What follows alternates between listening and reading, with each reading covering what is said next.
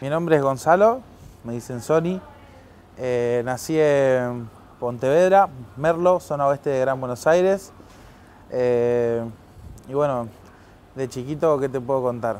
Yo era hiperactivo, un joven hiperactivo, pero igual no, nunca fui mucho de, ni de jugar con mis compañeros, ni de jugar a la pelota. Siempre fui como hiperactivo pero introvertido. La música en mi vida que me llega a los primeros recuerdos fue desde muy chiquito, mi, mi mamá y mi abuela me hacían escuchar Cristian Castro, me hacían escuchar, no sé, Marco Antonio Solís, escuchaba mucha música melódica y yo cantaba, me gustaba cantar, jamás me imaginé un futuro en el cual iba a ser esto lo que me iba, de lo que iba a vivir, ¿no? Es muy loco. Pero ya desde muy chico, no, como te dije, no jugaba la pelota, pero sí poner agarraba las ollas y, de mi mamá y me jugaba a hacer una batería. Era como que ya desde muy chico sabía que mi destino iba a estar encaminado para el lado de la música.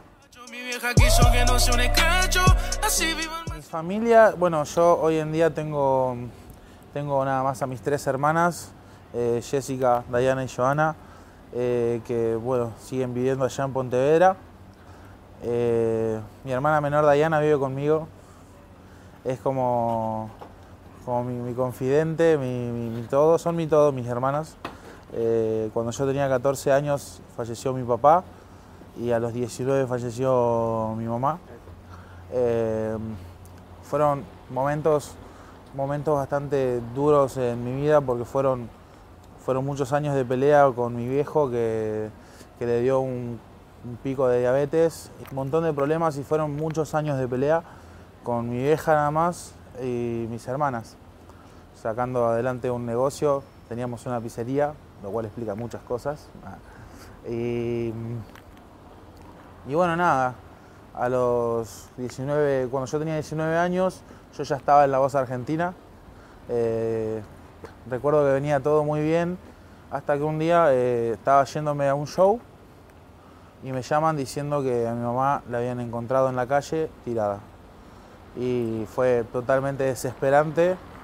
Tuve que cancelar el show, me fui, ya estaba a punto de salir, cancelo el show, me voy, y resulta que le había agarrado una CB en la calle y bueno, nada, fue, fue una situación totalmente desesperante, me llama mi hermana llorando, llegamos y, y bueno, nada, no, no, no aguantó mucho, por así decirlo. La música fue madre, fue padre, fue consejero, fue, fue no sé, una ayuda emocional. La música para mí fue todo lo que, lo que no pudo quizás hacer una persona que me guía en mi vida. Todo eso me lo dio la música a mí. Y la música fue lo que, lo que hizo que yo pueda seguir haciendo lo que, algo que me gustaba. Era mi manera de poder hablar, mi manera de poder expresarme, mi manera de poder eh, soñar, por así decirlo. Era mi manera de poder pensar que existía algo mejor que lo que estaba viviendo en la realidad. Yo soñaba con grandes escenarios, yo soñaba con sacar a mi familia de la pobreza, soñaba con, con algún día vivir en un lugar enorme donde no nos falte nada, soñaba con, con un montón de cosas. Y sin darte cuenta, cuando vas creciendo te das cuenta que más que soñar, eso es proyección. Y a medida que vas creciendo vas entendiendo que todo lo que vos soñabas lo trajiste a tu vida como por, por ley universal. No sé cómo explicarlo. Es muy loco. Pero uno tiene que, que recibir ciertos golpes y aprender a aprender de esos golpes. Eh, y eso a medida que va pasando y te vas haciendo cada vez más grande, tenés varios caminos para tomar. Porque la vida a medida que, que- que te va dando algo, te va abriendo abanicos de caminos para tomar decisiones. El asunto está en qué camino tomás. Sube tu level, por favor. Toda mi vida venía normal, por así decírtelo. Tuve mis bandas de new metal, estaba en otra. Y todo cambió cuando conozco el hip hop. Eh, a los 14 años, todo lo que yo tenía de introvertido murió. Porque no, esa persona, ese ser calladito, ese ser que, no, que estaba ahí todo el tiempo mm, sin creer en él, creo que el hip hop me levantó y me hizo una nueva persona. ¿Por qué? Desde el hecho en el que es una cultura de, de inclusión, ¿entendés? donde te sentís parte de algo, eh, ya desde, desde ahí sentís que es algo distinto. Y más cuando, cuando te respetan, por así decirlo, por tener un talento, por hacer algo. Y el hip hop llegó cuando yo tenía 14, me acuerdo que me, lo- los conocí unos pibes que estaban rapeando en una plaza. Eh, yo pasé y por pasar a mirar nada más me bardearon. Yo me quedé como, guay, ¿por qué a mí? Y bueno, me, insultaron y volví a mi casa, ¿viste? Corte, me, me re descansaron, decía yo. Eh, al otro día paso y de vuelta. Hasta que conozco un brother que me, dije, me dice, brother, ¿por qué no le escribís una letra? Le digo, yo no sé escribir, me dice. Le digo, yo no sé, no sé nada de rap. Me hizo escuchar unos discos de rap y cuando entendí más o menos el mambo me escribí una letra. Y bueno, escribo, escribo esa letra, vuelvo a la plaza, le suelto la letra y cuando le suelto la letra los pibes explotaron. Después dejó de existir esa letra, ¿no? A eso le fui agregando cosas, cambiando, cambiando, después práctica, práctica, práctica, práctica, práctica y me empecé a meter en el mundo del freestyle. Cuando me meto en el mundo del freestyle, bueno, ya el resto es historia. Recuerdo que yo no tenía ni idea de lo que era el flow. Yo solamente era puro mensaje lo mío. Era puro mensaje, puro, pura manera de transmitir. Y recuerdo de que éramos 20 gatos locos que nos conocíamos entre todos. Y entre todos nos bardeábamos con cosas re personales. O sea, no, no, no existía, no existía manera de, que no sea personal si nos conocíamos todos. Yo estaba compitiendo contra un chabón y ese chabón era mi cuñado. Y ese me decía, ah, que te viste con mi hermana, sí, pero mi hermana antes estuvo con otro. eh, eh", Y así, o sea, y antes era mucho, mucho berretín. O sea, mucho berretín se le dice a mucho que tenías que tener calle de verdad para, para competir. Hoy en día los pibes le dieron una vuelta de rosca y ya se profesionalizó, ¿no? Pero las ranchadas de antes lo que tenían que era ranchadas, le decíamos las juntadas. eh, las ranchadas de antes tenían, no sé, tenían una esencia re única. Porque vos ibas y por ahí no te conocía nadie, te ponías a competir y automáticamente tenías 20 amigos. Y automáticamente pasás a, a pertenecer a un círculo de gente que, que está re en la misma que vos y que, que quiere crecer con esto. Y así fue y así es porque se hizo tan masivo. Lo que más me gustaba y lo que más me atrapaba del freestyle era la capacidad de poder transmitir a, a un punto de quizás alguna persona hacerla llorar. Después, bueno, la adrenalina, ¿no? La adrenalina de subirse a un escenario, de rapear, transmitir. Hoy en día ver multitudes que podés hacerlas saltar con el freestyle, eso es increíble. Y ni hablar de una competencia de rap en la que estás y todo el público está ah, se va sacado así, con ganas de, de- de- de ver cómo, cómo se matan estilo coliseo. Mi mano escribe lo que vive, es mi verdad. El mic me pide liberar al gordo. Al principio estaba negado a que esto iba a ser lo mío, porque yo estaba muy metido en el mambo del metal y mi cuñado me decía, vos vas a ser rapero, vos vas a ser rapero. Yo decía, nada, salí de acá, aguante el metal. Y acá me tenés, ¿no? Obviamente, metido en el rap hasta la coronilla. Pero creo que mm, lo decidí el día que me di cuenta que, podía alcanzar metas con lo que yo quería hacer. Cuando salí por primera vez en la tele, estaba como diciendo, bueno, bien, eh, va yendo por acá. Empecé a salir en todos lados, empecé a ganar competencias. Cuando gané la batalla de los gallos, eh, dije, listo, esto es lo que quiero para mi vida.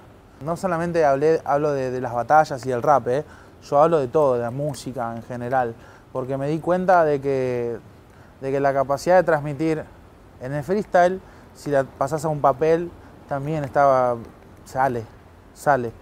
Y, y ni hablar cuando empezás a incursionar en otros estilos, otros géneros.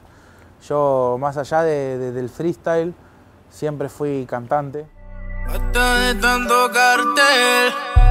Lo de la música siento que se empezó a profesionalizar en mi mundo cuando, cuando saco una canción llamada Cero Cartel. Cuando saco Cero Cartel, desde ahí en más dije, bueno, acabo de dejar un pie en el mundo artístico. Puse un pie en el mundo artístico.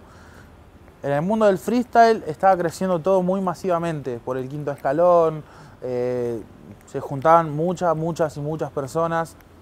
Eh, yo ya sabía que tenía la capacidad de tocar corazones cuando había sacado una canción llamada Mi Guía con Wolf. Es una canción súper simple, guitarra y voz, y nada más. Y esa canción hasta el día de hoy sigue sumando y sumando y sumando. Y vos entrás a los comentarios y son todos relatos de, personas que, que les pasaron cosas. La música es lo que más me llena en este momento, no solamente espiritualmente, sino que hasta económicamente.